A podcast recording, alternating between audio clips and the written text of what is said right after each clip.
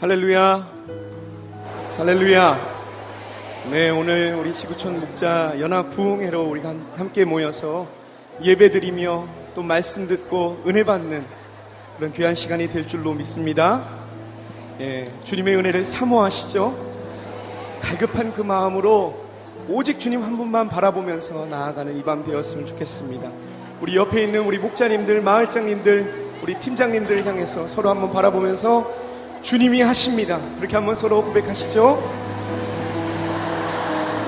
아멘, 아멘. 오늘 이 밤에 놀라운 일들을 주님이 이루시고 또 말씀하실 것을 기대함으로 나아가길 원합니다. 예수의 길이라는 찬양. 내가 곧 길이요 진리요 생명이니 나로 말미암지 않고는 아버지께로 나올 자가 없다라고 말씀하시는 그 주님 우리에게 길이 되시고 우리에게 손 내밀어 주시는 그 주님 바라보면서 우리 함께 그 부름 앞에 찬양의 고백으로 나아갑시다.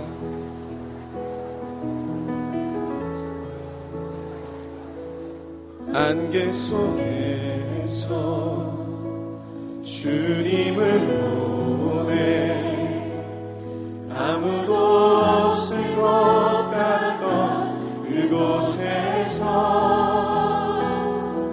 손 내미셔서 나를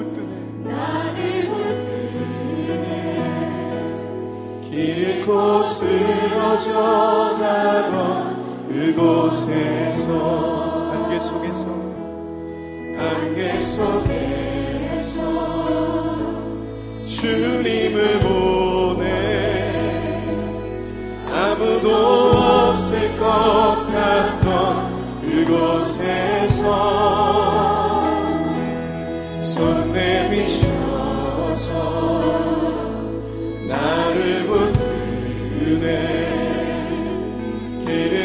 쓰러져 가던 그곳에서 주 말씀하시네. 주 말씀하시네. 내 손 잡으라고 내가 곧 길이요 진리 생명이니 나 그길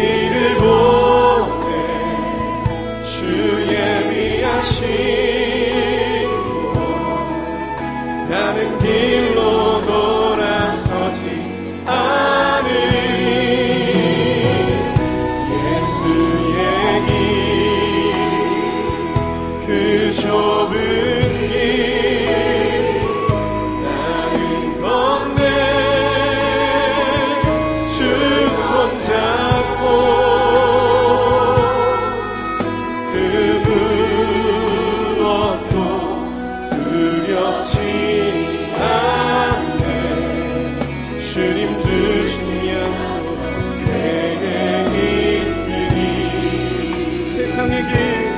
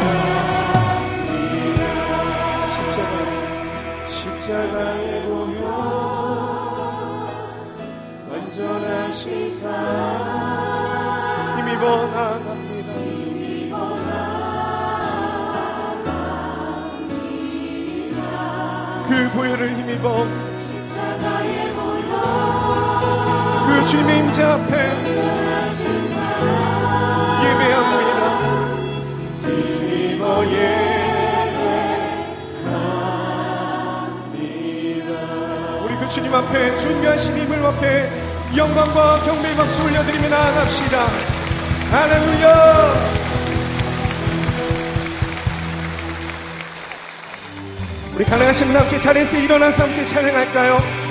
주님의 그 신신하심을 우리 주님은 신신하신 분이시죠? 언제나 동일하신 그 주님 우리를 향한 놀라운 그 은혜를 우리 함께 찬양으로 고백합시다 주 신신하신 놀라워 죄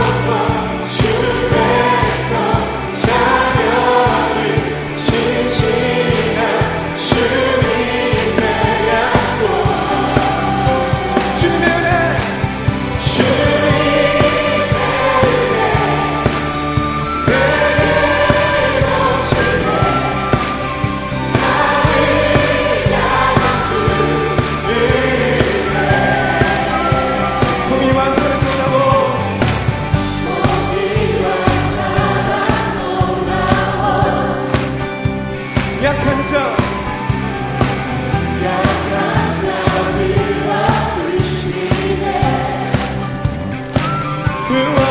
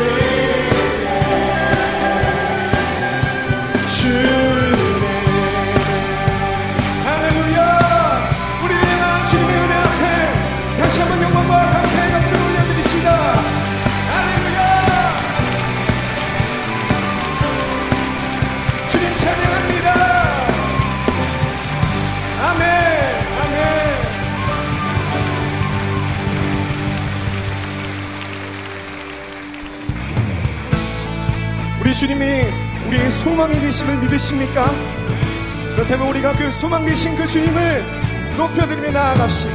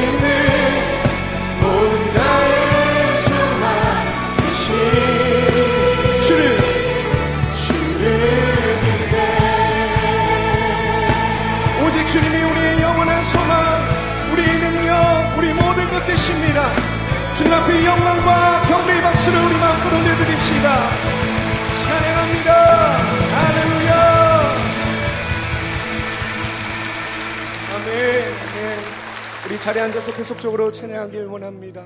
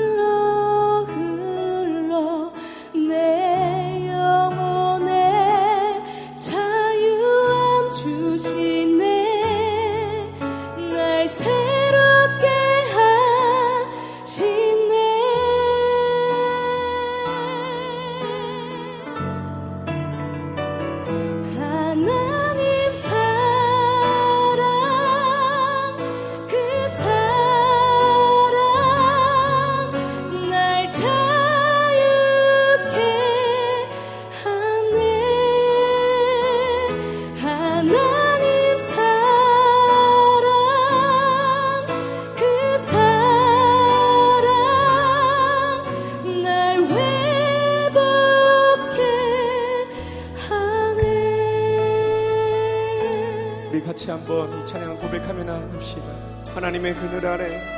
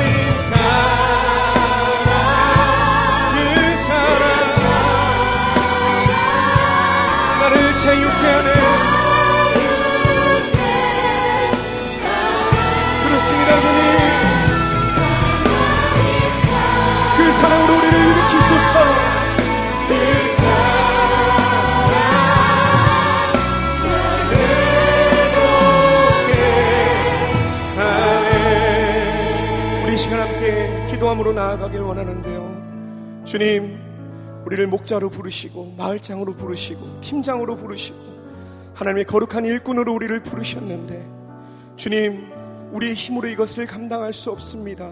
주의 사랑으로 우리를 붙들어 주시고 주의 은혜로 우리를 세워 주소서. 주님 그동안 힘겨웠던 우리의 삶이 있다라면 아버지 하나님 오늘 귀한 이 부흥회를 통하여서 우리 심령이 새롭게 되어지는 이 밤이 되게 하여 주시옵시고 다시금 말씀 앞에 힘을 얻고 우리를 부르신 그 부름의 자리 앞에 순종함으로 드려짐으로 나아가는 우리의 삶이 될 수 있도록 주님 인도해 달라고 주님을 힘차게 한번 부르고 통성으로 기도합시다. 주여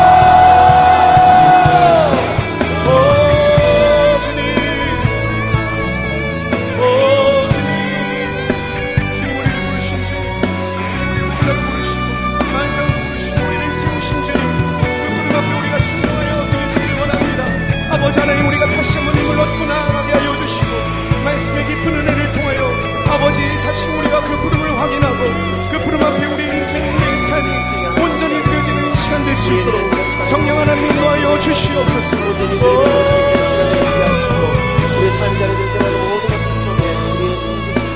은혜가 온전히 드려지는 참 은혜와 기쁨의 시간 되게 하여 주시옵소서.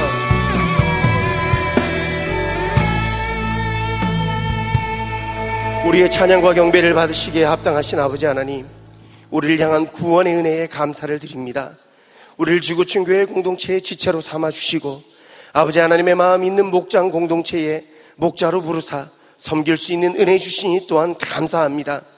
오늘 하나님의 은혜를 사모하며 지구촌 목자 연합 부흥회로 함께 모였사오니 크시는 총 부어 주사 목장 공동체를 향한 감사와 은혜의 고백 헌신의 자리 되게 하여 주옵소서. 말씀 증거하시는 최성원 담임 목사님 가운데 성령님 기름 부어 주시고 증거되어질 말씀을 통해 함께하는 모든 목자들이 삶의 주관자 되시고 인도자 되신 주님과 동행하는 삶을 살아감으로 세우신 모든 목장의 자리에서 은혜 누리며 증거 전하는 헌신의 삶이 되게 하여 주시옵소서 감사드리며 이 모든 것 우리 주 예수 그리스도의 이름으로 기도드립니다. 아멘. 지구촌 연안 목장 부흥에 오신 목자 마을장 여러분 모두를 주님의 이름으로 환영합니다. 우리 전우자 보시면서 이렇게 인사했으면 좋겠습니다. 목자님이 주님의 자랑입니다. 한번 인사하시죠.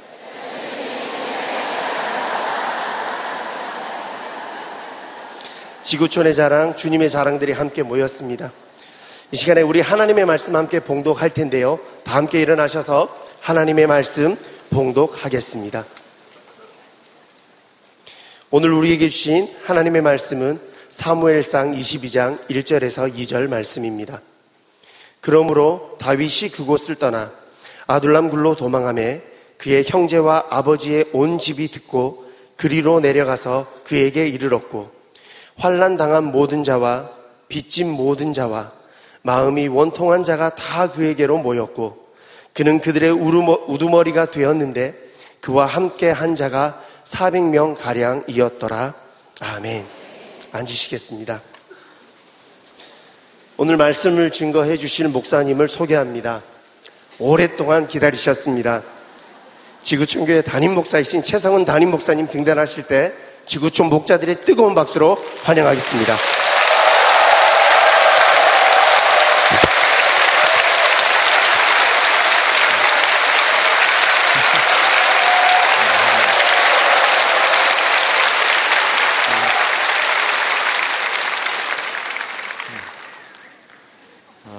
남한인데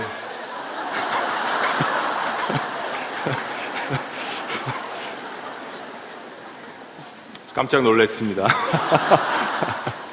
네. 어, 너무 부족한 자입니다. 어, 근데 이렇게 항상 올 때마다 어, 환영해 주셔서 아예 와버렸습니다. 네, 화요일 날 저녁에 네, 도착을 어, 했고요. 이삿짐은 월요일 날 아, 지금 오거든요. 아, 그래서 주일 날 이제 취임 예배하고 오늘 연합 목자 부흥회로 모였는데 정말 여러분의 찬양하시는 모습, 아 그리고 저기 수화하시는 아 네. 네. 수화를 저렇게 찬양을 저렇게 하시는 걸 처음 봤어요. 정말 은혜가 되지 않으세요? 네. 아, 제가 제일 좋아하는 인사가 있는데 우리 청년부 시간에는 했던 것 같은데 옆에 있는 분에게 이렇게 인사하시겠습니다. 정말 좋아하는 인사예요. 아름다움이 죄라면 아름다움이 죄라면 당신은 사형감입니다. 라고 할 줄 알았죠. 네. 이게 소문이 다 퍼지신 것 같아요. 그래서 아, 이렇게 인사하겠습니다. 그건 너무 과하니까 아, 죽이면 안 되니까 아름다움이 죄라면 당신은 무기징역입니다. 라고 인사하시겠습니다. 네, 옆에 있는 분에게 인사해 주세요. 아름다움이 죄라면 당신은 무기징역입니다. 네. 아, 너무 다 아름다우시고 멋지시고 영적인 매력이 있는 거잖아요. 그래서 여러분들이 뿜어내시는 그 영적인 그 매력, 정말 도치되고 감동되고 은혜를 받습니다. 우리 하나님께서도 그렇게 보실 것 같아요. 아멘. 아, 그리고 이 자리에는 우리 청년 대학 그 목자들이 어, 와 있는 것으로 알고 있습니다. 아, 시대가 굉장히 어려운 시대인데 혼신해서 목자를 한다는 거 쉽지 않은데 우리 청년 대학 목자들이 있으면 자리에서 한번 일어나 주시겠어요?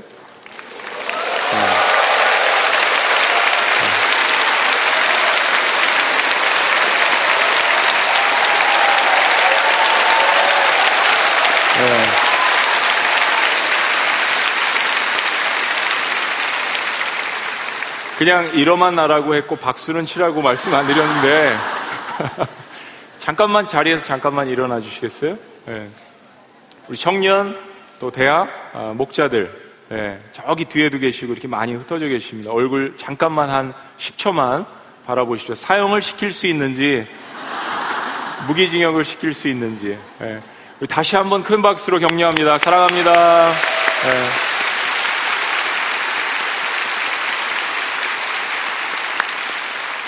너무너무 감사합니다. 아, 그리고 그냥 한 가지 모든 팀들이 참 수고하고 많이 헌신하지만 아, 오늘 찬양에도 큰 은혜 받았고 성가대도 그렇고 모든 섬기는 팀들 안내 팀들 다 그렇습니다. 근데 요즘 영상 시대, 멀티미디어 시대잖아요. 영상 또 음향, 뭐 PPT, 웹 이런 거 하는 것이 굉장히 스트레스가 많습니다. 그래서 오늘 우리가 유익 보는 거 이런 화면을 보고 또 음향을 듣고 이런데 굉장히 수고하시는 분들이 멀티미디어 팀에 많은데 잘 격려를 못 받는 팀 중에 하나인 것 같아요. 늘 아, 이렇게 point out 당하는 것만 많고 또 계속 만들어내야 되는데 스트레스가 많습니다. 보이지 않는 곳에서 일하시는 또 지금 방송국에도 있는 우리 이분들을 위해서도 뜨거운 사랑의 박수를 한번 했으면 좋겠어요. 네.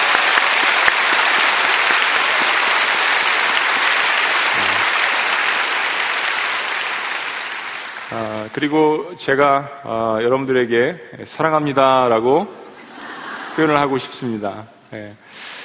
실감이 안 나요. 어, 아침에 제가 어, 고향 교회였던 어, 수원중앙침례교회 가서 인사를 드리면서도 어, 실감이 잘 나지 않습니다. 이렇게 방문만 했다가 돌아가고 24년 만에 조국에 돌아왔기 때문에 아, 이거 한 달 정도 하고 다시 돌아가야 되지 않는가 하는 그런 마음이 들 정도로 어, 아직 제가 온 것인지 잘 분간이 되지 않습니다. 그러나 하나님께서 분명하게 부르셔서 이 자리에 있는 줄로 믿습니다.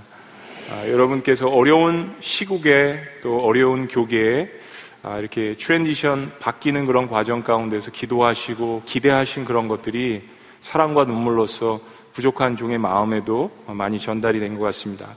오늘 아둘람 공동체로 세워지는 교회라는 제목으로 아, 조금 시간에 구애받지 않고 오늘 부흥회, 부흥회니까 시간을 지키려고는 합니다. 그렇지만 하나님 말씀을 통해서 우리 말씀을 보고 그리고 좀 기도하고 찬양하고 조금 아까 찬양했지만 하나님의 그늘 아래 우리의 영혼을 좀 자유롭게 맡기고 어, 쌓였던 스트레스도 기도하고 찬양하면서 하나님 앞에 좀 올려드리고 그런 시간을 좀 어, 가졌으면 좋겠습니다. 자, 공동체라는 말을 여러분들에게 유인물을 나눠드렸는데 그거 쓰셔도 좋고 아니면 그냥 들으셔도 좋습니다. 공동체라는 말을 사전에서 찾아보면 이래요.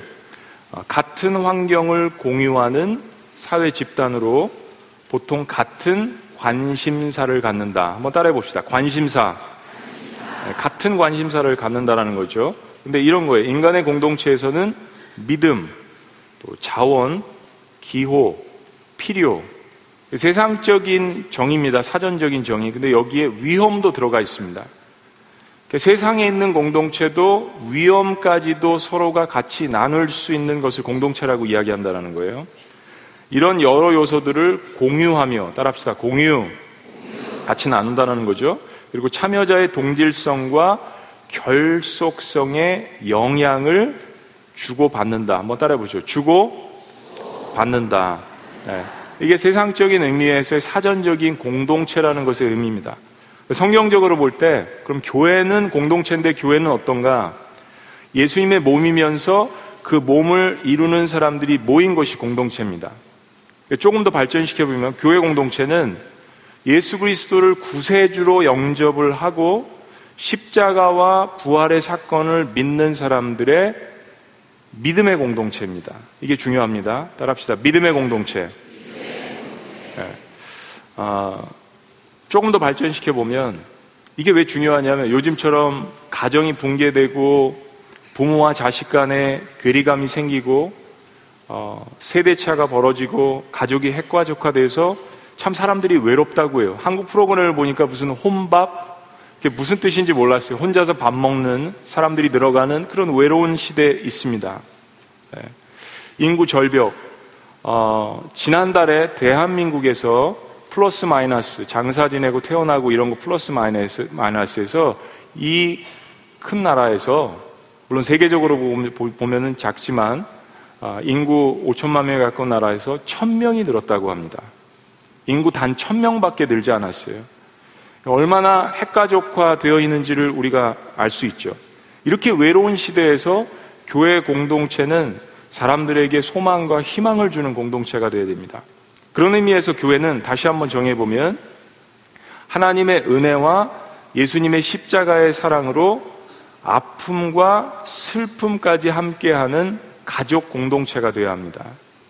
다른 말로 하면 대한 공동체. 실제적인 가족은 아니지만 예수 그리스도의 십자가 부활을 통해서 그 피를 수혈받은 대한 가족 공동체가 되는 것입니다.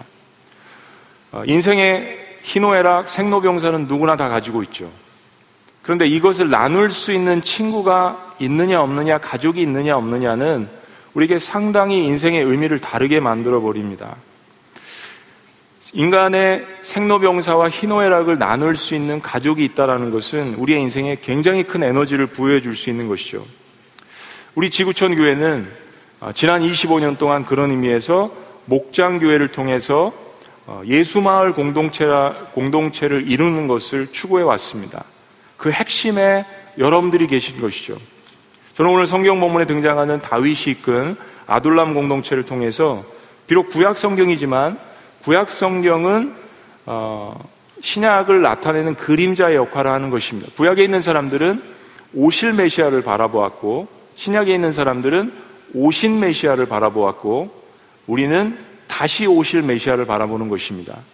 그렇기 때문에 구약은 신약에 있는 교회 공동체의 그림자를 나타내주는 역할을 또한 하는 것입니다. 그래서 오늘 본문 말씀을 통해서 비록 구약이지만 구약에서도 이런 멋진 공동체를 통해서 교회 그림자를 보여주셨다는 것을 함께 세 가지 말씀을 통해서 나누기를 원합니다.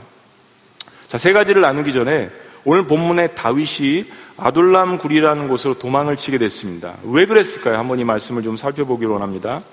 이스라엘 역사상 아, 우리가 성경을 보면 라이벌이 많이 나옵니다.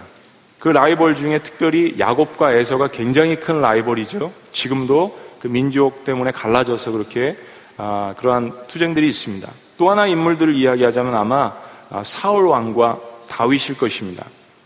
근데 이 사울, 사울과 다윗의 첫 만남의 장소가 지금도 라이벌로 여겨지는 이스라엘과 블레셋의 전쟁의 한복판이었습니다.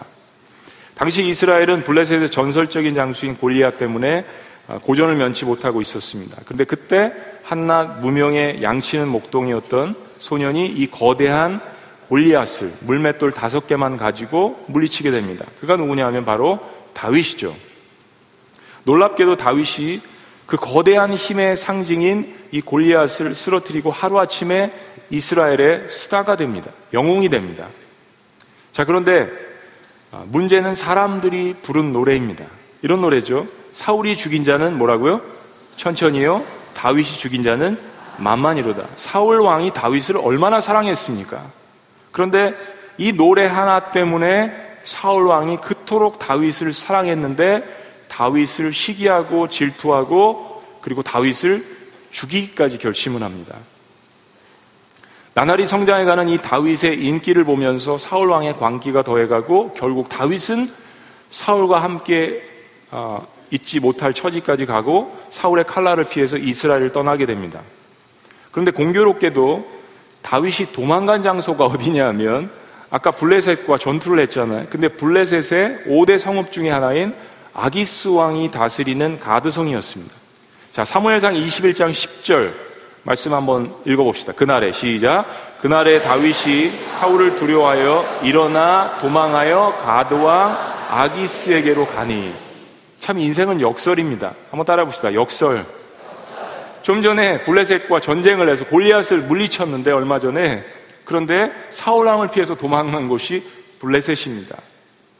아마 아마도 시간이 좀 지났을 거예요. 그래서 다윗이 생각하기를 블레셋 사람들이 자기를 알아보지 못했을 것이라고 생각했던 것 같습니다. 지금처럼 뭐 인터넷도 없고 SNS도 없고 페이스북도 없고 카카오톡도 없는데 누가 골리앗이랑 싸움을 할 때 뭐 사진을 찍어서 인터넷에 올린 일도 없는 것 같아요.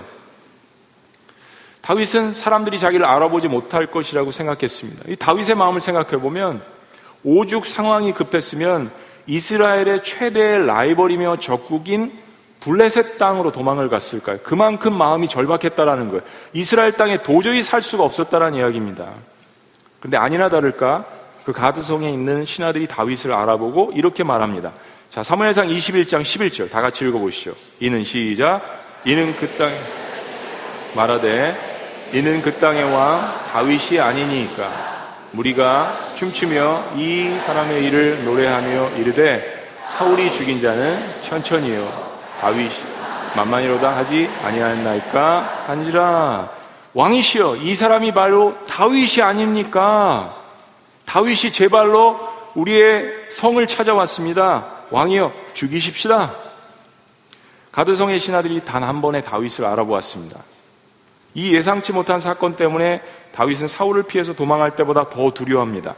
사무엘하 21장 12절에 이렇게 이야기합니다. 다윗이 이 말을 마음에 두고 가드왕 아기스를 어떻게 두려워했다고요? 심히 두려워하고 다윗은 자신의 정체가 드러난 그곳에서 죽임을 당할까봐 심히 두려워합니다. 자, 그런데 이 두려움 때문에 다음에 다윗이 한 행동이 우리를 굉장히 당황하게 합니다. 다윗이 어떤 행동을 합니까? 목숨을 부지하기 위해서 미친 척하고 연기를 하는데 대문짝에 자기의 몸을 그적거리면서 비비적거리면서 침을 수염에 흘리기까지 합니다. 여러분 다윗이 어떤 사람입니까? 예수님을 상징하는 사람. 지금도 이스라엘 백성들이 메시아를 오지 않았다고 이야기하지만 모세, 다윗 하면 그들이 하나님 다음으로 추종하는 사람들이 사람들이 그런데 다윗이 이런 행동을 했다라는 것이 우리에게 어떠한 교훈을 줍니까? 여러분 인간은 다 어쩔 수 없이 연약한 존재라는 것입니다.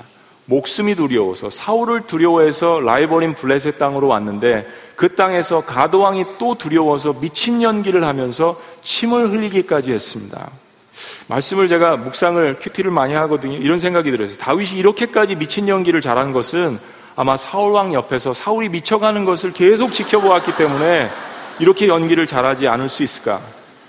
여러분 최악의 상황에서 우리가 경험한 것도 이렇게 쓰임 받을 수 있습니다.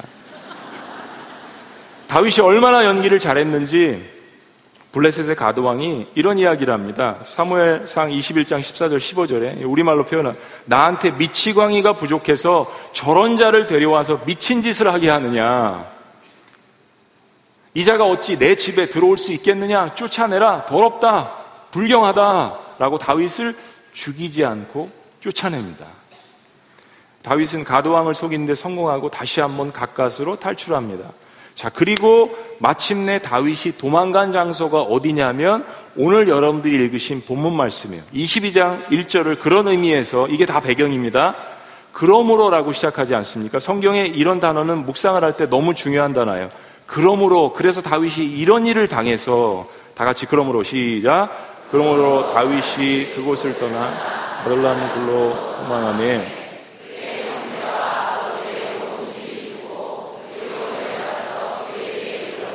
그렇습니다. 그래서 다윗의 역사적인 도망자의 생활이 시작되는 겁니다. 학자들이 이 시간을 10년 이상이라고 추정하고 어떤 학자는 심지어 20년까지 추정을 합니다. 다윗이 사무엘에게 기름 받은 후에 즉시 왕이 된 것이 아니라 이러한 엄청난 고난과 환란과 도망자의 생활을 거쳤다라는 거예요. 그리고 그 시작점이 아둘람 굴입니다. 다윗이 그렇게 사울의 칼날을 피해서 도망갔고 다윗의 그런 이야기를 들은 사람들이 하나씩 둘씩 모이기 시작했습니다. 그 아둘람 굴로 모여서 아둘람 공동체를 이루기 시작했습니다. 자, 이 아둘람 공동체가 오늘 목장 공동체를 통해서 이처럼 교회를 이룬 아름다운 지구촌 공동체에게 주는 아주 중요한 교훈이 있습니다. 세 가지를 함께 나누길 원합니다. 자, 첫 번째는 아둘람 공동체는 환란을 당한 사람들이 환영받을 수 있는 곳입니다. 다시 한번요. 아둘람 공동체는 환란을 받을 수 있는 사람들이 환영받을 수 있는 것입니다. 22장 2절을 보면 다윗이 아둘람 굴에 도망한 후에 일어난 일에 대해서 다음과 같이 설명합니다. 자, 2절 말씀. 다 같이 시작. 환란 당한 모든 자와 빚진 모든 자와 마음이 원통한 자가 다 그에게로 모였고 그는 그들의 우두머리가 되었는데 그와 함께 한 자가 400명 가량이었더라. 몇 명이라고요? 400명. 아둘람굴은 다윗이 도망간 가드성에서 남동쪽으로 약 14km 정도 떨어져 있는 곳입니다. 유대와 베들레헴 사이에 있었습니다. 즉 이스라엘과 블레셋 영토의 중간지대 그리고 사울의 영향력이 잘 미치지 않는 광야였습니다. 이 지역에 석회암 동굴이 있는데 고고학자들이 400명 정도까지 들어갈 수 있는 그런 동굴을 발견해서 아마 이곳이 다윗과 아둘람 공동체가 머물러 있었던 곳이 아닌가 그런 추정들을 합니다. 어쨌든 이 아둘람의 뜻은 피난처, 안식처라는 뜻입니다. 따라합시다. 피난처, 안식처. 어, 다윗이 자신의 가족들에게 연락을 하고 가족을 먼저 이곳으로 피난을 시키는데 그 과정에서 다윗의 소식이 다윗을 추종하는 사람들에게 알려진 것이에요. 이곳으로 모여라 한 것이 아닙니다. 이 소식들이 전해진 거예요. 처음 다윗이 아둘람굴에 도착했을 때 여러분들이 다윗이라면 어떤 심정이었겠습니까? 이스라엘에서 쫓겨났어요. 블레셋을 갔습니다. 거기서도 미친 연기를 하고 목숨은 부재했지만 다시 쫓겨났습니다. 아둘람 굴이 있는 곳은 광야였습니다. 블레셋 영토도 아니고 이스라엘 땅도 아니고 아무도 없는 그 환량한 곳에 어, 환량한 곳에서 다윗이 하나님께서 기름 부음을 허락하셔서 미래 왕이 될 것인데 근데 다윗은 그 환경을 보면서 지금 나에게 현재 있는 환경을 보면서 어떤 생각을 했을까요? 다윗의 마음이 무너졌을 것입니다. 우리가 이런 것들을 시편을 통해서 많이 봅니다. 자, 그런데 하나님은 다윗을 위해서 아둘람을 준비하셨습니다. 이 하나님의 계획이었다라는 거예요. 다윗이 상상치 못했던 귀중한 선물을 준비해 놓고 계셨습니다. 근데 여러분 잘 들어보세요. 그 귀중한 선물이 뭐냐면 다윗과 마음을 함께하는 공동체였습니다. 다시 한번요. 하나님이 다윗을 위해서 준비한 선물이 뭐였냐면 돈과 권력과 명예가 아니라 다윗과 마음을 함께 할 수 있는 공동체를 주셨습니다. 가족을 주셨다는 이야기예요. 사람들이 하나둘씩 몰려들기 시작했습니다. 성경은 그 사람들을 환란당한 자, 환란당한 모든 자, 빚진 자, 마음이 원통한 자. 환란당한 자는 사울의 학정으로 인해서 정치적으로 고통받는 자들을 뜻합니다. 빚진 자는 사울의 잘못된 정책으로 인해서 고리대금 업자들에게 빚진 자들을 말합니다. 마음이 원통한 자들이라는 것은 사울이 다스리는 이스라엘에 살면서 억울한 일을 당한 사람들을 뜻합니다. 그렇게 다윗의 아둘람 공동체는 아무것도 가진 것이 없이 이스라엘 영토에서 소외된 자들이 모이기 시작했습니다. 자, 그런데 이렇게 환란당하고 빚지고 마음이 원통한 자들이 신기하게도 이 아둘람 공동체는 큰 분란과 다툼이 없었습니다. 가장 큰 이유가 뭐냐면 서로 처지가 같았기 때문입니다. 그래서 사울의 폭정을 피해서 자신의 고향인 고을과 도시를 떠났지만 이들이 도피한 아둘람은 오히려 그들에게 안식과 평안을 주는 피난처가 되었습니다. 자, 예를 들어서 사무엘상 22장 6절에 보면 아비아달이라는 사람의 이야기가 나옵니다. 사울을 피해서 달아난 다윗이 높당에 갔어요. 높당에 가서 어, 성소에 갔는데 배가 고파가지고 제사장 아비멜렉에게 먹을 것을 요구했는데 그 성소 안에 있는 진설병 떡을 얻어먹습니다. 그리고 다윗이 가진 것이 가장 귀한 것이 골리앗을 죽였는데 그 골리앗의 칼을 취하지 않습니까? 그래서 음식을 얻어먹고 제사장 아이멜렉에게 골리앗의 칼을 선물로 줍니다. 근데 이러한 장면을 지켜보고 있던 애, 아, 그 에돔 사람 도액이라는 사람이 있습니다. 기회주의자죠. 이것을 보고서 사울에게 알렸습니다. 사울이 아이멜렉을 불렀습니다. 불같이 화를 냅니다. 그래서 사울이 아이멜렉을 소환해서 추궁을 합니다.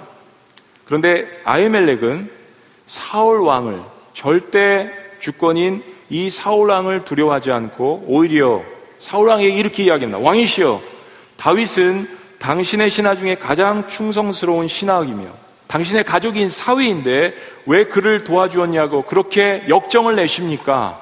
라고 사울 왕 앞에서 담대하게 이야기를 합니다.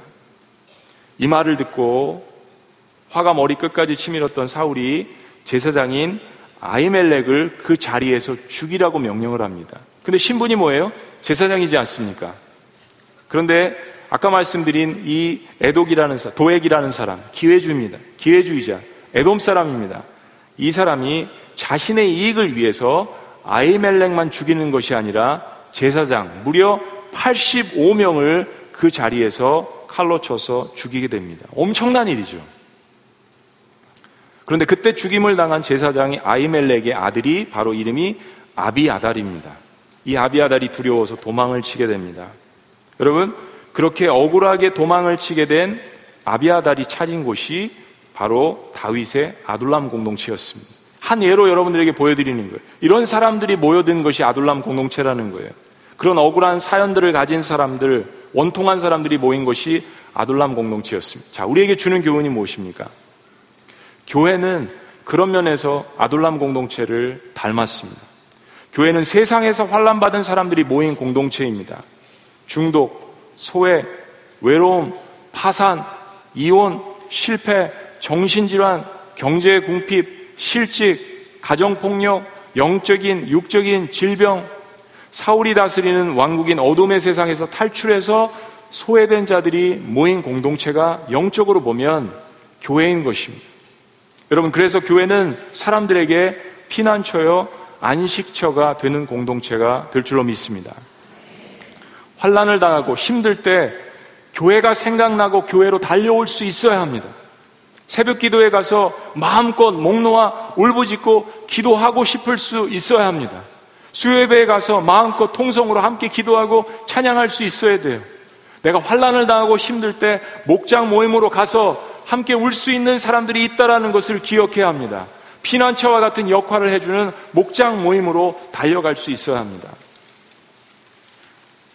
신앙생활 오래 하다 보면 거룩으로 자기 자신을 위장하고 멋진 사람인 척, 영적인 척, 흠없는 사람인 척 하면서 교회에 온다면 그 사람은 진정한 예수님의 공동체를 체험할 수, 체험할 수 없게 됩니다. 교회 공동체는 아둘람 공동체처럼 환란을 당한 자, 빚진 자, 마음의 억울함과 원통함이 있는 자들의 모임이고 때문에 그것을 주님 안에서 솔직하게 나눌 수 있는 공동체가 되어야 합니다. 교회 와서 이야기하지 않으면 이상한 데 가서 이야기할 수밖에 없습니다. 교회 안에 와서 상처가 치료되지 않으면 이상한 곳에 가서 상처를 치유받으려고 노력할 수밖에 없습니다. 자, 우리 지구촌 목장 공동체가 그렇게 환란당한 사람들을 더욱더 품을 수 있는 아둘람 공동체가 되시기를 주의 이름으로 축원합니다. 자, 그런데 이렇게 환란받은 사람들이 모이기만 해서는 하나님의 공동체는 건강해질 수는 없습니다. 자, 우리에게 두 번째 중요한 아둘람 공동체가 주는 교훈이 있습니다. 두 번째는 뭐냐면 아둘람 공동체는 아픔까지 함께 나누는 공감 공동체가 되어야 됩니다. 다시 한 번요. 아둘람 공동체는 아픔까지 함께 나누는 무슨 공동체요? 따라합시다. 공감. 네. 뭐 옛날에 뭐 제가 저는 이제 피 흘리지 않는 PG-13 그런 거 막 그 옛날에 서부 영화 같은 거 총을 딱 쏘는데 악인이 딱 죽지만 피는 흘리지 않는 그런 거를 많이 좋아했었어요. 그래서 뭐 야인 시대 기억나세요? 옛날에 뭐 만화도 있었고 감격 시대 그런 거 아세요? 네. 교회만 오셔서 성경만 보셔서 모르시죠? 요즘 시대는 공감 시대라고 이야기합니다. 공감은 너무나도 중요하다는 이야기예요. 그럼 우리가 하나님을 믿는 이유는 하나님께서 이 땅까지 내려오셔서 우리의 삶을 공감해 주시기 때문이 아닙니까?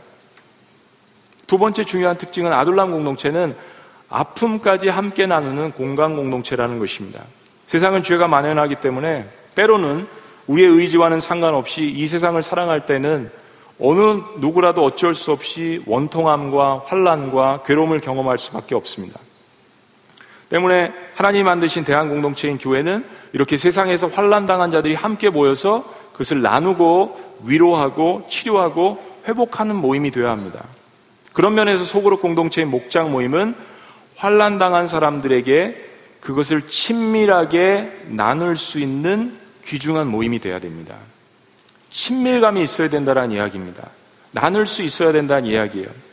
여러분 한 통계에 의하면 통계마다 조금씩 다르지만 새신자가 교회 등록해서 예배만 드린다면 2, 3년 이내 교회를 나오지 않을 확률이 50%가 훨씬 넘습니다. 어떤 통계는 70% 이상을 이야기합니다. 근데 목장 모임으로 인도를 받으면 교회에 정착할 확률이 70%가 넘습니다. 새가족반을 끝내고 목장 모임에 정착을 하면 어떤 통계는 90% 이상을 이야기하기도 합니다. 미국에 있는 셀들백 교회는 출석이 한 2만 명 정도 되는데 그런데 셀 그룹에 참여하는 사람들은 2만 8천 명이 넘는다고 합니다. 이것은 그 교회가 얼마만큼 지역사회를 품고 얼마만큼 이러한 상처받은 사람들에게 다가가고 있다는 것을 이야기하는 것이죠. 자, 다윗은 말할 수 없는 원통함을 가지고 자신을 찾아온 아비아달에게 이렇게 이야기합니다. 왜 나를 찾아왔냐고 당신이 나에게 찾아오면 나까지 죽이려고 사울이 따라오지 않겠느냐라고 이야기할 수 있잖아요. 이젠 아무것도 가진 것 없는 아비아달인데 아비아달을 박대하고 쫓아낼 수도 있지 않습니까? 사울의 군사들을 달고 올 수도 있는 이야기잖아요. 사울 왕이 엄청나게 화가 났는데요. 자, 그런데 사무엘상 22장 22절에서 23절 말씀을 봅시다. 저는 이 말씀을 보고 참 많이 울었어요. 자, 다시 한 우리 다 같이 한번 읽어, 읽어봅니다. 다윗이 한, 한 구절 한 구절 한 단어 한 단어. 자, 시작. 다윗이 아비아들에게 이르되 그날에 에돔 사람 도액이 거기 있기로 그가 반드시 사울에게 구할 줄 내가 알았노라. 내 아비 집의 모든 사람이 죽은 것이 나의 탓이로다. 두려워하지 말고 내게 있어. 내 생명을 찾는 자가 내 생명도 찾는 자야. 내가 나와 함께 있으면 안전하리라 아니라 다시 한번요. 내 아버지가 그렇게 죽은 것이 내 집안이 멸절한 것이 나의 탓이로다. 어, 따라합시다. 내 탓이요. 옆에 있는 사람 보면서 내 탓이요.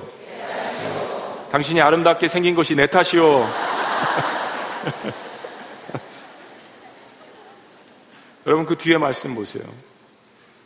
아비아달 너의 집이 멸절한 것이 너의 삶이 그렇게 원통한 것이 내 탓이다. 정말 리더다운 이야기입니다. 리더다운 이야기. 그게 사실일지라도 사실대로 이야기하지 않는 리더들이 많지 않습니까? 내 탓입니다. 그리고 두 번째 말씀. 두려워하지 말고 내게 있으라. 아무것도 가진 것 없으면서 내 생명을 찾는 자가 내 생명도 찾는 자니 내가 나와 함께 있으면 안전하리라. 이게 술 먹을 때 크 하는 게 아니라요. 그리스도인도 이럴 때는 정말 아멘은 우리가 다 하는 이야기고 크. 이게 정말 남자가 볼 때는 정말 멋있는 거예요. 충성하지 않을 수가 없는 겁니다. 여자들이 보면은 여자들은 눈물을 흘리죠. 남자들은 크. 다윗은요. 아비아달에게 당신 아버지와 친척들이 죽은 것이 자신의 책임이라고 이야기합니다. 안 따를 수가 없는 거죠. 이런 이야기를 듣는 순간 아비아달의 마음에는 이미 치유와 회복이 일어나기 시작했습니다. 여러분 이처럼 아돌람 공동체는 사울의 압제에서 고통받았던 것들을 함께 나누며 서로 위로하며 소망 가운데 서로를 치유했습니다. 아무것도 가진 것 없는 그들이었어요. 사울에게 아부하면서 이스라엘 땅에 사느니 차라리 어, 아돌람굴에 와서 아무것도 없지만 그러나 그들이 두려움과 불안과 좌절과 고통과 실패와 이런 것을 이겨나갈 수 있었던 것은 서로에 대한 안정감 때문이었습니다. 따라합시다. 안정감. 그 안정감은 리더인 다윗의 실패에 대한 솔직한 고백에서부터 시작되는 것입니다. 죽음이 두려워서 미친 짓을 하며 침을 흘리는 한때는 거인 골리앗을 물리쳤던 다윗이지만 그의 삶의 실패, 그의 어둠, 그 아들람 동굴에 비춰지는 그 어둠 속에서 다윗을 이해하게 되고 이런 사람이라면 내 아픔도 내놓을 수 있고 서로 어려운 사람들끼리 진솔하게 대화하면 치유와 회복이 이미 시작되는 것입니다. 사랑하는 여러분, 교회 공동체는 십자가 앞에서 정직하게 자신의 수치와 아픔을 나눌 수 있어야 합니다. 교회가 그것을 나누지 않는다면 어디 가서 그것을 나눌 수 있겠습니까? 그러려면 자신의 모습을 그대로 오픈할 수 있는 안정감과 신뢰가 만들어져야 합니다. 그러면 그 공동체에 주님이 주시는 치유와 회복이 시작되게 되는 것입니다. 목장이 바로 그런 역할을 해주는 것입니다. 우리 목자님들 스스로가 그런 아픔들을 다윗처럼 나눌 수 있어야 하는 것입니다. 저도 이제 앞으로 천천히 중간중간 저의 삶에 일어난 아픔과 또 어려움과 실패와 이런 것들을 말씀 가운데서 종종 나누려고 합니다. 자, 그러면 우리에게 질문이 있습니다. 다윗이 그것을 잘할 수 있었던 것은 무엇일까요? 다윗이 그것을 잘할 수 있었던 것은 바로 하나님과의 친밀한 관계 때문이었습니다. 하나님과의 친밀한 관계. 다윗의 시편 142편이 유명한데 다윗이 아둘람굴로 피난하면서 하나님께 드린 기도예요. 근데 이 기도에는 다윗의 처절한 절규와 실패와 울부짖음이 아주 투명하게 가감없이 담겨져 있습니다. 이 말씀을 제가 읽어볼게요. 내가 소리내어 여호와께 부르짖으며 소리내어 여호와께 간구하는도다. 내가 내 원통함을 아까 표현했잖아요. 사람들이 빚진 자, 원통한 자, 원통함을 그의 앞에 토로하며 내 우한을 내 아픔을 그의 앞에 진술하는도다. 내 영이 내 속에서 상할 때에도 주께서 내 길을 아셨나이다. 내가 가는 길에 그들이 나를 잡으려고 올무를 숨겼나이다. 하나님께서 나의 삶에 일어난 모든 상황들을 다 아신다라는 고백이에요. 오른쪽을 살펴보면서 나를 아는 이도 없고 나의 피난처도 없고 내 영혼을 돌보는 이도 없나이다. 내 삶의 모든 상황이 사면초가란 이야기입니다. 5절 여호와여 내가 죽게 부르짖어 말하기를 주는 나의 피난처시요 살아있는 사람들의 땅에서 나의 분기시지라 하였나이다. 6절 나의 부르짖음을 들으소서 나는 심히 비천하나이다 나를 핍박하는 자들에게 나를 건지소서 그들은 나보다 강하나이다. 하나님이 피난처이신 것도 고백하고 하나님이 지존이신 것도 고백하면서 그러나 자신의 삶의 상황은 주님 앞에 부르짖으면서 가감없이 숨기지 않고 모든 것을 토로하는 이 다윗의 시는 바로 욥의 고백과 똑같습니다. 환란당할 때 우리의 고백 마치 미친 사람 같아요. 오늘은 사는 사람, 내일은 죽는 사람 같은 그러나 하나님 앞에 솔직하게 자신의 환경을 아릅니다. 다윗은 자신의 상황의 비참함을 구구절절히 숨기지 않습니다. 하나님 앞에 자신의 심령에 비천한 그 밑바닥을 다 내보입니다. 여러분, 기도가 그런 것이 아닙니까? 자, 그런데 마지막에 다윗의 기도를 눈여겨보셔야 합니다. 7절. 여러분, 시편 읽으시면서 이것을 간과하셨을 거예요. 7절 다 같이 읽습니다. 내 영혼을, 시작. 내 영혼을 옥에서 이끌어내사 주의 이름을 감사하게 하소서. 의인들이 나를 부르리이다. 자, 다시 한 번요. 다른 건 안 올 구절이에요. 그런데 주께서 나에게 갚아주시리니 누가요? 의인들이 나를 뭐라고요? 두루리이다. 여러분 이게 무슨 뜻입니까? 다윗이 사방을 둘러보아도 자기와 아픔을 나눌 수 있는 사람이 없어요. 함께하는 자도 없다고 했습니다. 하나님 외롭습니다. 괴롭습니다. 힘듭니다. 언제 왕으로 세워주실 거예요? 언제 이스라엘을 다시 건설할 수 있습니까? 언제 하나님이 저에게 골리앗을 물리쳐 주셨던 그 능력을 다시 주실 것입니까? 아무리 둘러봐도 이스라엘을 건국할 사람이 저에게는 없습니다. 그러면서 하나님께 자기를 보호하는 함께할 수 있는 의인들을 보내달라고 요청하는 거예요. 그리고 정말 다윗의 기도대로 하나님께서 응답해 주셨습니다. 400명이 모이는 거예요. 자, 그런데 문제가 있습니다. 문제가 뭡니까? 의인들이 아니라 힘 있는 사람들이 아니라 명예와 권세가 있는 사람들이 아니라 이들은 환란당한 자, 빚진 자, 쫓겨난 자, 마음이 원통한 자들이 모였습니다. 영어 표현에 God has a sense of humor. 하나님은 유머를 가지신 분이다라는 표현을 미국 사람들이 자주 합니다. 의인을 보내달라고 힘 있는 자들을 보내달라고 이스라엘 건국할 수 있는 그러한 막강한 자들을 보내달라고 기도했는데 아무것도 가진 것이 없는 그런 사람들을 보내셨어요. 그런데 이게 능력이 됐습니다. 다윗의 처지를 이해하게 된 거예요. 다윗도 그들의 처지를 이해하게 됐습니다.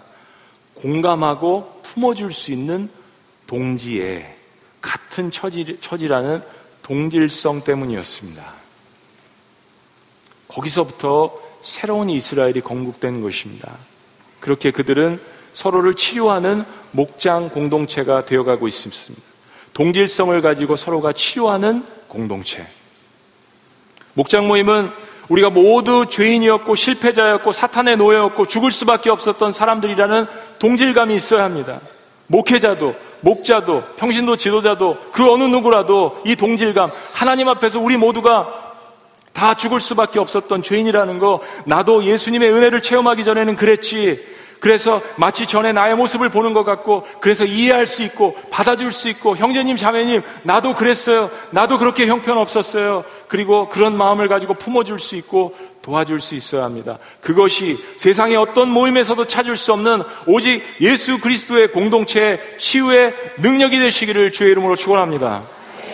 한때는 두려워서 침을 질질 흘리며 미친 짓을 하며 목숨을 구원했던 다윗이 하나님이 보내주신 사람들에게서 힘을 얻었는데 그들이 권력자가 아니라 그들 역시 실패자였는데 사울에게 온 가족이 멸살을 당하고 혼자 살아남은 아비아다를 위로하듯이 당신의 생명을 찾는 자가 내 생명도 찾는 자니 나와 함께 하자라는 그 동질성을 가지고 모든 사람과 함께 치유 공동체를 그 아둘람에서 이뤄가기 시작합니다. 하나님의 임재가 떠난 사울의 통치하에 있는 백성들의 고통은 영적으로 비교하자면 바로 하나님이 없는 이 세상의 죄악 가운데 있었던 우리의 삶을 표현하는 것입니다. 때문에 목장 공동체는 세상의 어둠의 주관자인 사탄에게 속았던 인생의 아픔들을 서로 나누고 치유하는 아둘람 공동체가 되어야 합니다. 자, 그러나 여기서만 멈추어서는 안 됩니다. 네. 우리가 치료받는 것에서 끝나면 목장도 아니고 교회도 아닙니다. 하나님은 아둘람으로 다윗과 400명을 모으신 이유가 있습니다. 자, 마지막 세 번째. 아둘람 공동체는 하나님의 비전을 통해서 하나님의 비전을 통해서 세상을 치유하는 공동체입니다. 아둘람 공동체는 하나님의 뭐라고요? 비전을 통해서 세상을 뭐 한다고요?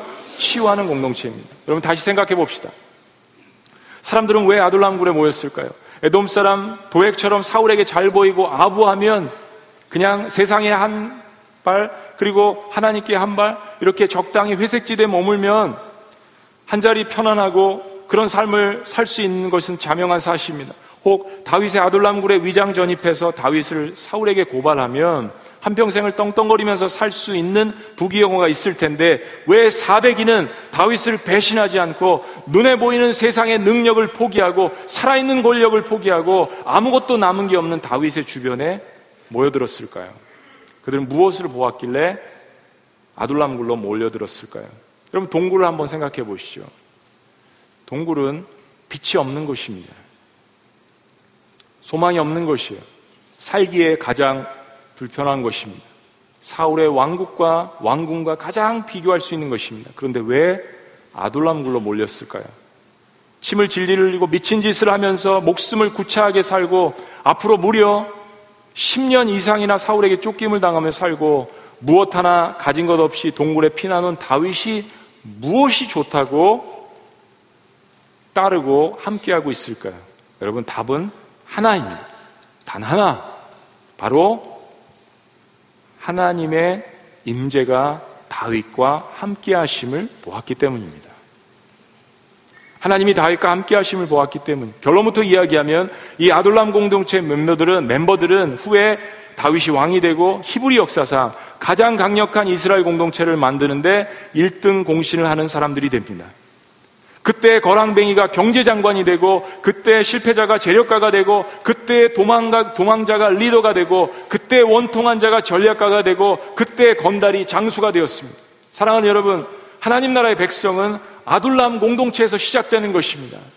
십자가가 없으면 부활이 없습니다. 아둘람의 그 어둠이 없다면 이스라엘의 건국은 시작되지 않았던 것입니다. 빛이 잘 보이지 않는 것, 절망적인 것, 모든 것이 사망뿐인 것, 마른 뼈가 있는 것, 친숙하지 않은 것, 실패한 사람들만 득실거리는 것, 그러나 그들은 세상의 왕국에서 편안함을 누리기보다 다윗을 따라서 캄캄한 동굴을 찾아왔습니다. 왜냐하면 어떤 다른 것이 아닌 하나님께서 다윗과 함께 하심을 보았기 때문입니다.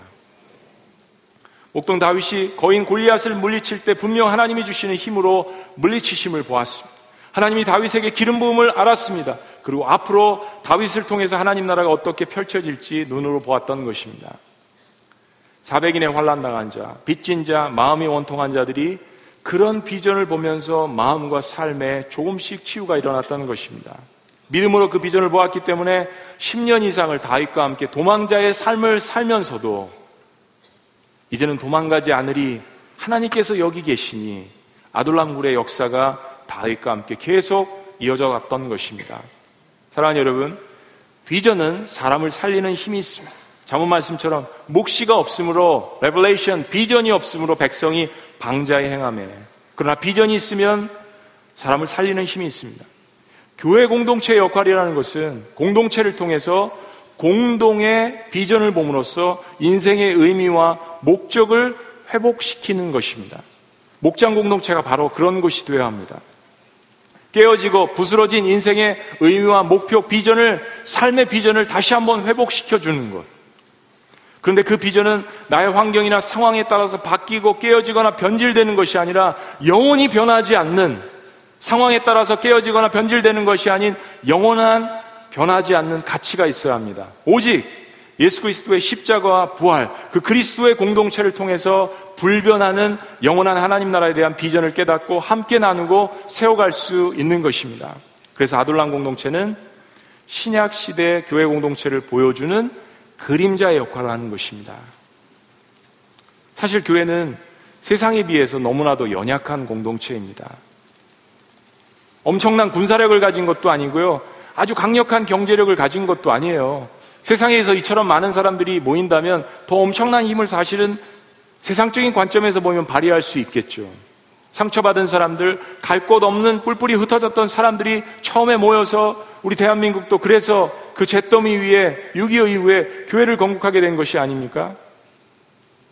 그러나 세상의 눈으로 세상을 정복하는 것이 교회 공동체가 아니라 힘이 있을 때 하나님 나라의 관점에서 세상을 바라보고 세상을 치유하며 변화시키는 공동체가 교회가 되어야 합니다. 민족 치유, 세상 변화의 이 거대한 비전을 아둘람 공동체와 같은 우리 목장 공동체를 통해서 이룰 수 있는 것입니다. 또한 그 목장 공동체가 여럿이 모인 것이 마을이 되고 지구가 되고 교회가 되는 것이에요. 아둘람 공동체로 교회가 세워지는 것입니다. 다시 말하면 한 상처받은 그 영혼에 집중하며 그것을 구체적으로 실현하는 장소가 바로 목장이고 그 다윗의 역할을 감당하는 것이 저와 여러분들 바로 목자인 것임을 믿으시기를 주의 이름으로 축원합니다. 목장 사역을 구체적으로 실현하는 공동체. 예수님께서 이 땅에 오셔서 그런 자들을 택하셨습니다. 마치 다윗의 아둘람 공동체에 모였던 그런 자들처럼 허접한 자들이 모였습니다. 그런데 예수님께서 그 열두를 모으셔서 목장의 원조인 열두 제자를 셀그룹을 만드시지 않았습니까? 그리고 그들을 사도로 만드시고 세계 복음화의 비전을 그들에게 나누어 주셨습니다.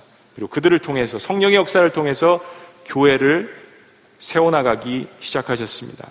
그것은 바로 상한 자들이 모인 공동체, 그 아픔을 나누는 공동체, 그리고 주님이 주신 십자가와 부활에 대한 비전을 나눔으로 한 영혼을 치유하는 공동체, 한 영혼을 치유하는 공동체. 아무리 거대한 공동체라도 다윗의 아둘람 굴에 한 영혼씩 모인 것을 집중하시기 바랍니다. 한 영혼을 치유하는 공동체 바로 아돌람 공동체를 주신 것입니다. 시편 57편은 142편과 더불어서 다윗이 사울의 칼날을 피해서 아돌람 동굴에 있을 때 지은 기도의 시입니다. 그런데 다윗은 마침내 이 아돌람 굴에서 하나님이 주신 비전을 마음에 품었습니다.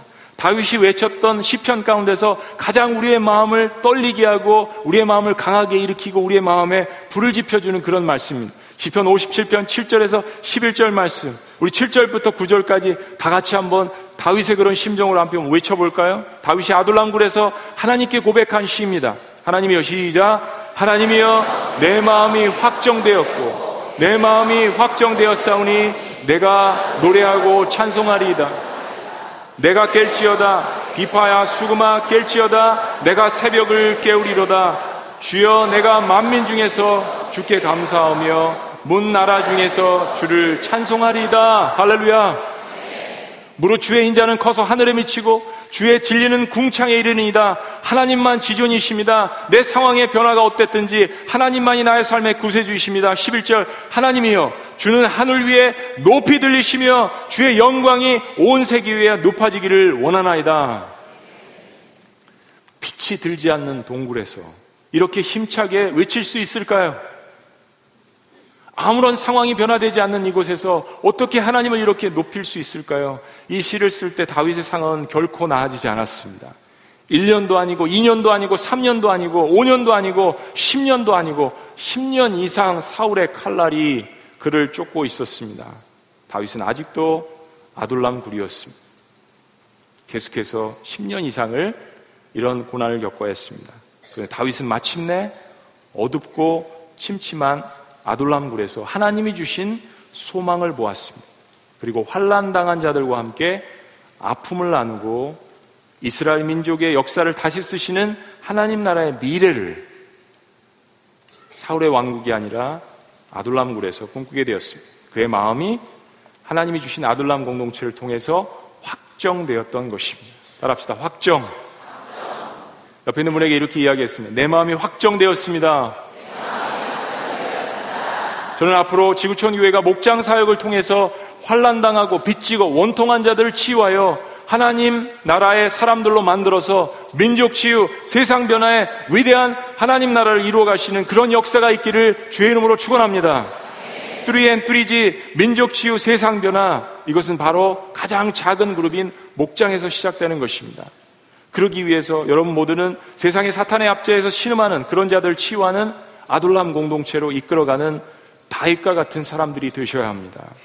목자들은 환란 당하고 빚지고 원통한 자들을 목장으로 이끌어주고 감싸주고 그들의 이야기를 경청해주고 공감하고 함께 웃어주고 울어주고 기도해주고 말씀을 나누는 위로자, 격려자, 치유자의 역할을 하는 하나님의 일꾼들이 되시기를 주의 이름으로 축원합니다. 이제까지 너무나도 수고하셨고 그리고 하나님께서 착하다 충성된 종아 앞으로도 계속 내가 너를 다시 부를 때까지 충성하리라는 그 말씀을 영적으로 오늘 들으시기를 주의 이름으로 축원합니다. 하나님께서 여러분을 그런 하나님의 도구로 쓰시기 위해서 부르셨습니다. 오늘의 내가 있도록 누군가가 못난 나를 받아주었던 것을 기억하셔야 합니다. 오늘의 내가 있기까지 목자로 세워지기까지 누군가 나를 위해서 인내해주고 시간과 마음과 때론 물질까지 쏟아 부었던 것을 기도 기억하셔야 합니다. 제가 타코마에서 마지막 떠날 때 어느 한 성도님께서 저에게 다가오셔서 그런 간증을 해주셨습니다. 한 번도 친밀하게 만나서 대화를 해본 적이 없는 그런 성도님이십니다. 얼마 전에 예수님을 영접하셨는데 예수님을 영접하시기 전에 참 독특한 것은 이분이 교회를 출석하시면서부터 봉사를 시작하셨습니다. 아이들을 너무나도 좋아하셔서 결혼을 안 하시고 나이는 있으신 자매님이신데 교회를 출석하면서 어, 교회를 나오면 봉사를 해야 된다는 이야기를 많이 들어서 그냥 자발적으로 아이들 부서에 들어가서 아이들을 돌보기 시작했습니다. 예배도 드릴 수가 없었습니다. 그래서 제 설교 CD를 어, 따로 계속해서 한 번, 두 번, 세 번 들으면서 결국엔 예수님을 영접하셨습니다. 이분이 그런 고백을 하세요. 목사님, 제가 한국으로 목사님 가시기 전에 목사님께 이 이야기를 꼭 들려드리고 싶어요. 그냥 목사님, 어, 위로해드리려고 하는 이야기 하시면서 이런 이야기를 하시더라고요. 목사님, 저는 절대로 예수님을 믿을 수 있는 사람이 아닙니다. 그런데 목사님께서 저를 구원해 주셨어요. 목사님, 하나님께서 목사님을 통해서 주신 그 말씀을 통해서 예수님을 믿었습니다. 어, 제가 어깨뽕이 이렇게 올라갔습니다. 그렇지 않겠어요? 얼마나 마음이 기쁘, 분 거잖아요, 사실 이런 것은. 목회자에 받는 상급이 그런 거지 않습니까? 근데 제가 마음 가운데 어, 이런 질문을 했습니다. 하나님께서 네가 아니야. come down. 자매님께 이런 질문을 했어요. 자매님, 어, 아니에요. 자매님께서 예수님을 믿기까지 얼마나 많은 사람들이 수고했는지 기억하세요? 했더니 자매님께서 이런 대답을 하시더라고요. 맞아요, 목사님. 저는 절대로 예수님 믿지 않을 거라고 고백하고 다녔고 예수님 믿는 사람들을 괴롭혔고 힘들게 했고 그리고 예수님을 어, 저한테 증거하다가 포기한 사람들도 참 많아요. 목사님, 한 20여 명이 저를 위해서 기도해주고 눈물로 기도해주고 힘써주고 복음을 증거했어요. 목사님 말씀이 맞네요. 여러분, 저 역시 마찬가지고요. 저 한 사람 목회자를 만들기 위해서 사람 만들기 위해서 얼마나 많은 사람들이 수고했는지 모르겠습니다. 라반의 수고도 있었겠고요. 사울의 수고도 있었을 거예요. 여러분이 목자가 되기 위해서 이처럼 지구촌 교회 아름다운 교회 목자, 목회자 아닙니까? 10명 이 영혼들을 돌볼 수 있는 엄청난 그러한 성령의 능력을 부여받기까지 얼마나 많은 사람들이 우리를 위해서 수고했을까요? 그 생각을 한다면 우리가 어찌 한 영혼에 집중하지 않겠습니까? 민족 치유, 세상 변화, 한 영혼부터 시작하지 않으면, 열두 제자부터 시작하지 않으면 결코 일어나지 않습니다.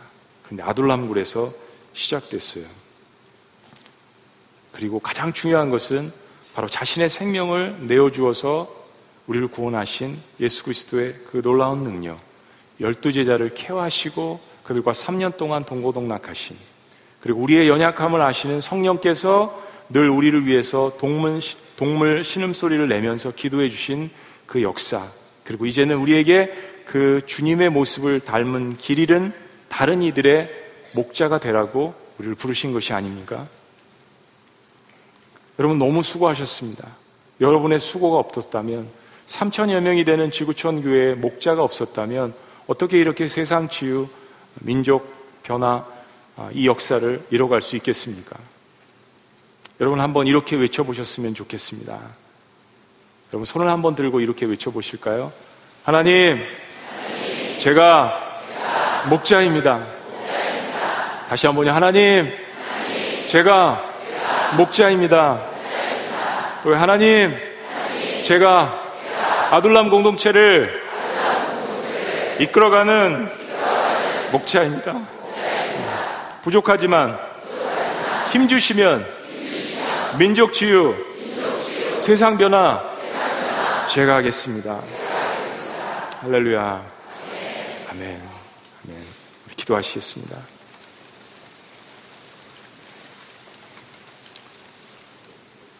목자 여러분 가운데 여러분 스스로도 현실적인 상황이 아, 여전히 아둘람굴에 갇혀 있는 그런 분들이 계실 것입니다. 그럼에도 불구하고 섬기시는 분들이 있을 거예요. 어려움 나가 고통이 있고 마음에 억울함이 있고 환란 당하고 빚진. 그런데 여러분 개인적인 무능력, 욕망, 게으름 때문일 수도 있죠. 그보다도 세상에 만연해 있는 죄 가운데 있는 세상의 악의 구조 때문에 사약의 구조 때문에 사탄의 어두움 가운데 있기 때문에 고난을 당할 수 있는 것입니다. 그럼에도 불구하고 온 세계를 다스리시며 그의 공동체를 통해서 은혜를 주시는 하나님께 우리의 마음을 다시 한번 확정하시기를 주의 이름으로 축원합니다. 너무 좋잖아요. 10년 이상을 빛이 없는 도망자의 삶을 살았지만 내 마음이 확정됐다라고 하늘 위에 높이 들리시며 주님의 영광을 찬양할 수 있는 의리, 믿음. 왜냐하면 하나님이 나를 공감해 주셨기 때문에 십자가에서 그분의 아들을 못 박으시면서 나를 살리기 위해서 자신의 아들을 죽이시고 나를 구원하시는 그래서 우리가 서로 위로하고 치유하고 함께 목숨을 바쳐 섬길 수 있는 공동체가 필요한 것입니다. 믿음의 의리. 민족 치유 세상 변화를 이루어내는 아둘람 공동체. 아둘람 공동체는 환란 당한 사람들이 환영받을 수 있는 공동체. 아둘람 공동체는 아픔까지 함께 나누는 공간 공동체. 아둘람 공동체는 하나님의 비전을 통해서 세상과 민족을 치유하는 공동체. 여러분 제가 마지막에 사울의 고백을 아비아들에게 했던 사울의 고백을 다시 한번 말씀드릴게요. 마음에 담아 보세요. 사울이 아, 다윗이 아비아들에게 찾아왔을 때 자기 자신의 가족을 다 잃었을 때 이런 고백 들어보세요. 내 탓이야. 그리고 두려워하지 말고 내게 있으라. 내 생명을 찾는 자가 내 생명도 찾는 자니 내가 나와 함께 있으면 안전하리라. 제가 이 말씀을 깊이 묵상하는 가운데 설교 마지막에 준비해 하나님께서 이 말씀을 주셨어요. 이거 예수님의 고백이더라고요. 내 탓이야 이것만 빼고요. 다시요. 두려워하지 말고 나한테 있어. 나한테 붙어 있어. 내 생명을 찾는 자가 내 생명도 찾는 자 두려워하지 마라. 나도 그래서 십자가에 죽은 거 아니야. 내가 나와 함께 있으면 안전하리라. 안전하리라. 안전하리라. 오늘 또 주일 원로 목사님 그 말씀을 통해서 우리 어, 셀 어, 목장의 뜨거운 더 회복, 또 복음 전도의 열정의 또 회복, 여러분들을 통해서 하나님께서 이루시기를 원합니다. 우리 시간 자리에서 다 같이 일어나셔서 마음이 상한 자를 고치시는 주님 말씀을 담아서 우리 한번 고백하시고 그리고 뜨겁게 한번 기도했으면 좋겠어요. 혹시나 너무 바쁘신 분들은 집에 가서 빨래하시고 애기 보셔야 되는 분들은 가셔도 좋지만 이 말씀에 반응하는 시간, 기도하고 찬양하는 시간을 우리가 좀 가졌으면 좋겠습니다. 이때 성령께서 여러분의 마음을 만지시고 그리고 정말 마가의 다락방에 임하신 성령의 역사를 다시 한번 주실 것입니다. 마음이 상한 자를 우리 같이 한번 찬양합시다. 마음이 상한 자를 고치시는 주님. 하늘의 아버지. 하늘의 아버지. 날 주관하소서. 날 주관하소서. 주의 길로 길로 인도하사 자유케 하소서. 자유케 하소서. 세를 향하사. 새 일을 행하사. 부흥케 하소서. 의에 줄이고. 의에 줄이고. 목이 마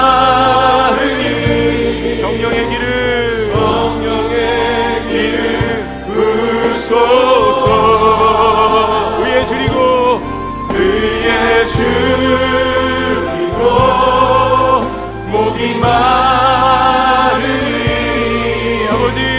내 잔을 채워 주소서. 성령으로 채우사. 성령으로 채우사. 주님을 보게 하소서. 주 보게 하소서. 주의 임재 속에. 주의 임재 속 은혜 알게 하소서. 은혜 알게 하소서. 주 뜻대로 살아가리 주 뜻대로 살아가리 세상 끝날까지. 나를 믿으시고 나를 믿으시고 새날 열어 다 같이 두 손 들고 찬양합시다. 위에 줄이고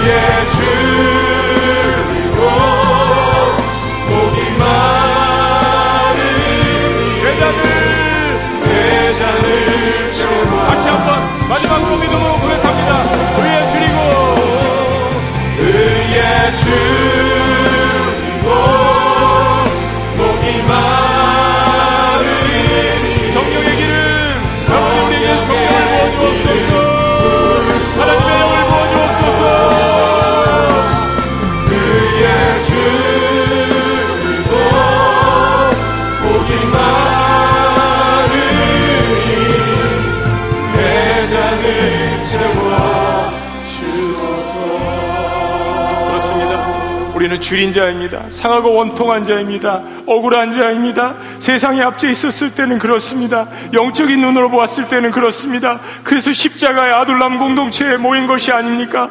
하나님 다시 한번 나의 마음속에 하나님의 거룩한 의에 대해서 줄이게 하여 주시고 하나님 말씀에 대해서 목이 마르게 하여 주시고 마가의 다락방에 허접한 무리들이지만 그들에게 임했던 성령의 역사가 오늘 나에게 임할 수 있도록 역사하여 주시옵소서 아버지 내 잔을 가득 채워 주시옵소서. 우리 다 같이 주여 한 번 외치시고 주님 앞에 기도합시다. 주여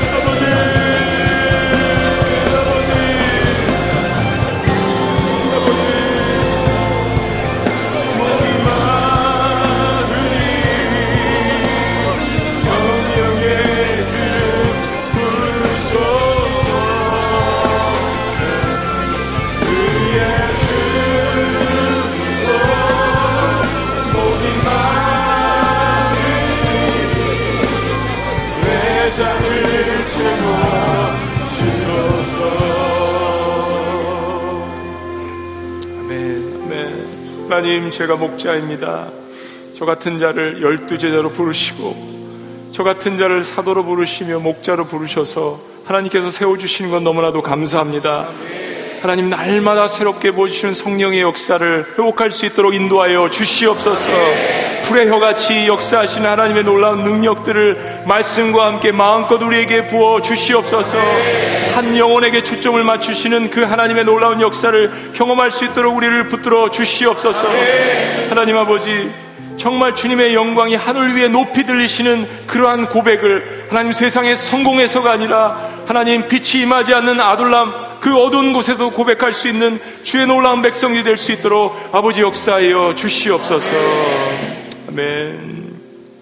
우리 찬양 다시 한번 하나님 앞에 드리며 또 기도했으면 좋겠습니다. 하나님의 그늘 아래 내 모든 것 내려놓고 제가 한국으로 또 부임하고 지구촌 교회를 생각하면서 마음에 많은 두려움과 떨림과 지금도 그렇지만 마음에 많은 그런 것들이 있었습니다. 가족이 1박 2일 동안 여행을 하면서 아이들과 함께 제일 많이 불렀던 찬양입니다. 하나님의 그늘 아래 내 모든 것 내려놓고 어, 최 목사야 너의 업적, 명예, 학위, 지식, 네가 경험한 모든 것들을 다 내려놓고 그리고 어, 야곱처럼 고향으로 돌아가지 않겠니? 하시는 하나님의 말씀이 있었습니다. 하나님의 그늘 아래 다 내려놓고 잠잠히 주를 묵상하는 하나님 사랑 그 사랑 나를 자유케 하네. 우리는 거기서부터 다시 출발해야 합니다. 하나님의 그늘 아래 여러분이 갖고 있는 모든 근심, 걱정, 어려움, 상처 모든 것들 다시 한번 내려놓고 우리 하나님 앞에 찬양하고 기도했으면 좋겠습니다. 하나님의 그늘 아래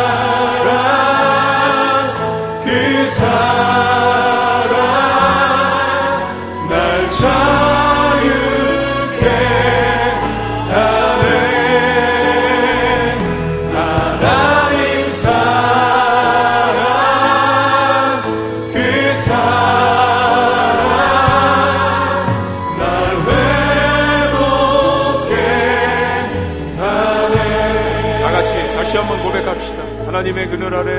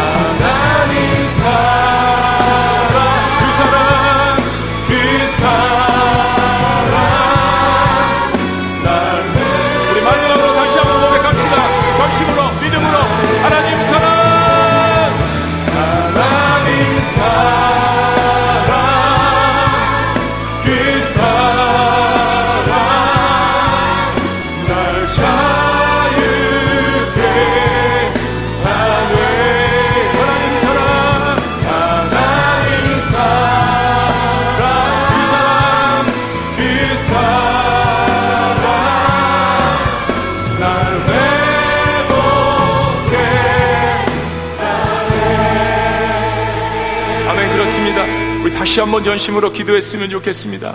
하나님의 그늘 아래 아둘람 공동체로 십자가 아래로 다 모이라고 말씀하십니다.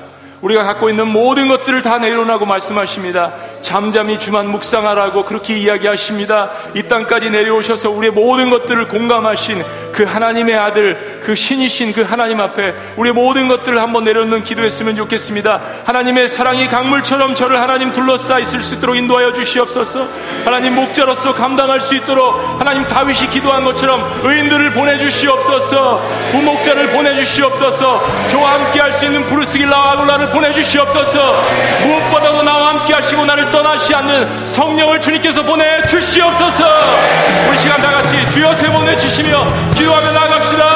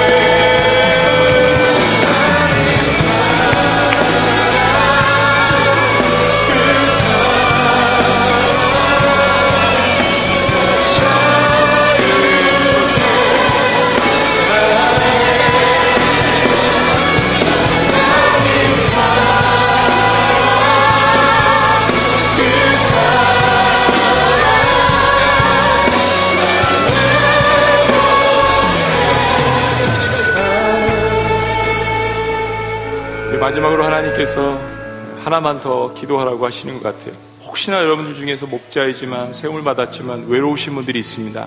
혹시 여러분 곁에서 혼자 기도하시는 분들이 있을지 모릅니다. 아픈 마음을 가지고 하나님 앞에 혼자 토로할 수 있습니다. 혹시 남자면 남자끼리, 여자면 여자끼리, 형제 자매끼리 두세 사람 이상씩 같이 한번 기도하셨으면 좋겠습니다. 형제가 연합하여 동거함이 어찌 그리 아름다운고 그것이 목장이고 그것이 열두 제자의 비전입니다. 우리 서로를 위해서 한 1분 정도만 기도 제목 나누시 않더라도 동질감이 있지 않습니까? 어려운 환경 가운데서 목자를 감당하는 서로의 형제 자매를 위해서 아둘람굴의 사랑의 역사를 통해서 우리 같이 기도했으면 좋겠습니다. 함께 손 붙드시고 어깨에 손 올려도 좋고 옆에 있는 분들 위해서 3, 3, 5 짝을 지어서 함께 한번 기도해 보십시다. 성령의 역사가 임할 수 있도록 아내 찾아가셔도 좋고 같은 지구 찾아가도 좋고 같이 한번 기도합시다. 우리 다시 한번 이렇게 외칩니다. 하나님 제가 목자입니다라고 외치고 기도하겠습니다. 다 같이요 시작. 하나님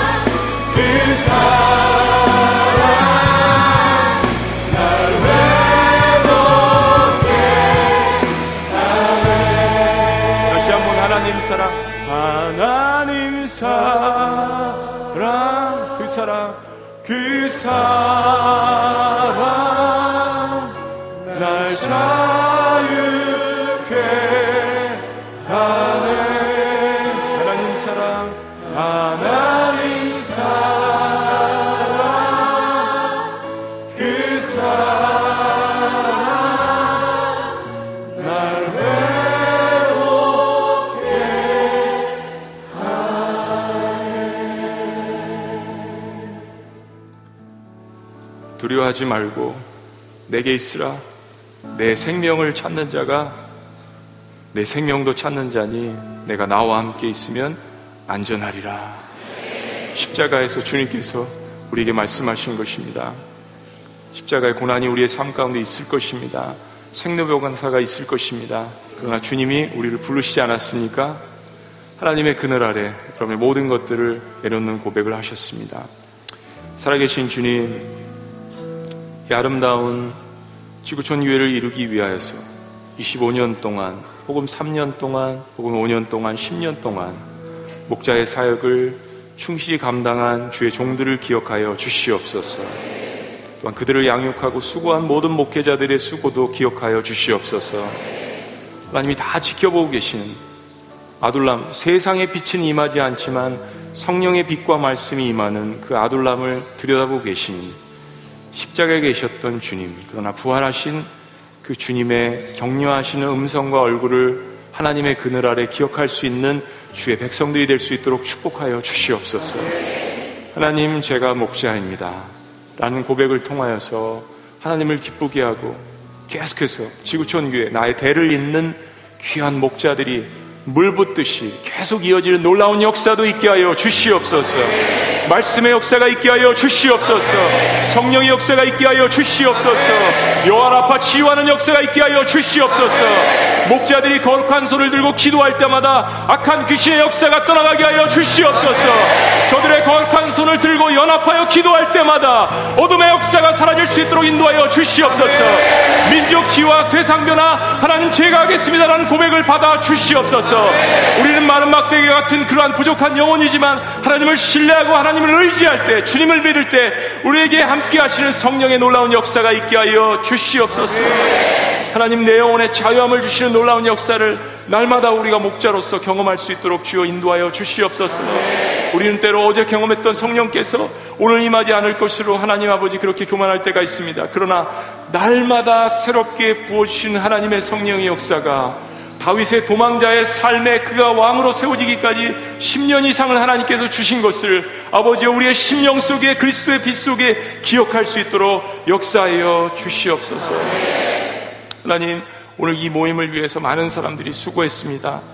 늘 그 모임을 위해서 준비하고 애쓰는 마르다와 같은 사람들도 기억할 수 있도록 역사하여 주시옵소서. 오늘 돌아가며 오늘 밤 잠자기 전에 다시 한번 이 감격과 말씀과 주님이 주신 비전을 기억하며 내일의 삶을 하나님 앞에 맡기는 우리가 될 수 있도록 인도하여 주시옵소서. 우리를 구원하시고 우리를 붙드시고 우리와 함께 하시고 우리를 공감하시고 무엇보다 나를 위해서 십자가에 죽으셨다가 부활하신 놀라우신 이름, 내가 사랑하는 이름, 예수 그리스도 이름으로 축복하며 기도합나이다. 아멘.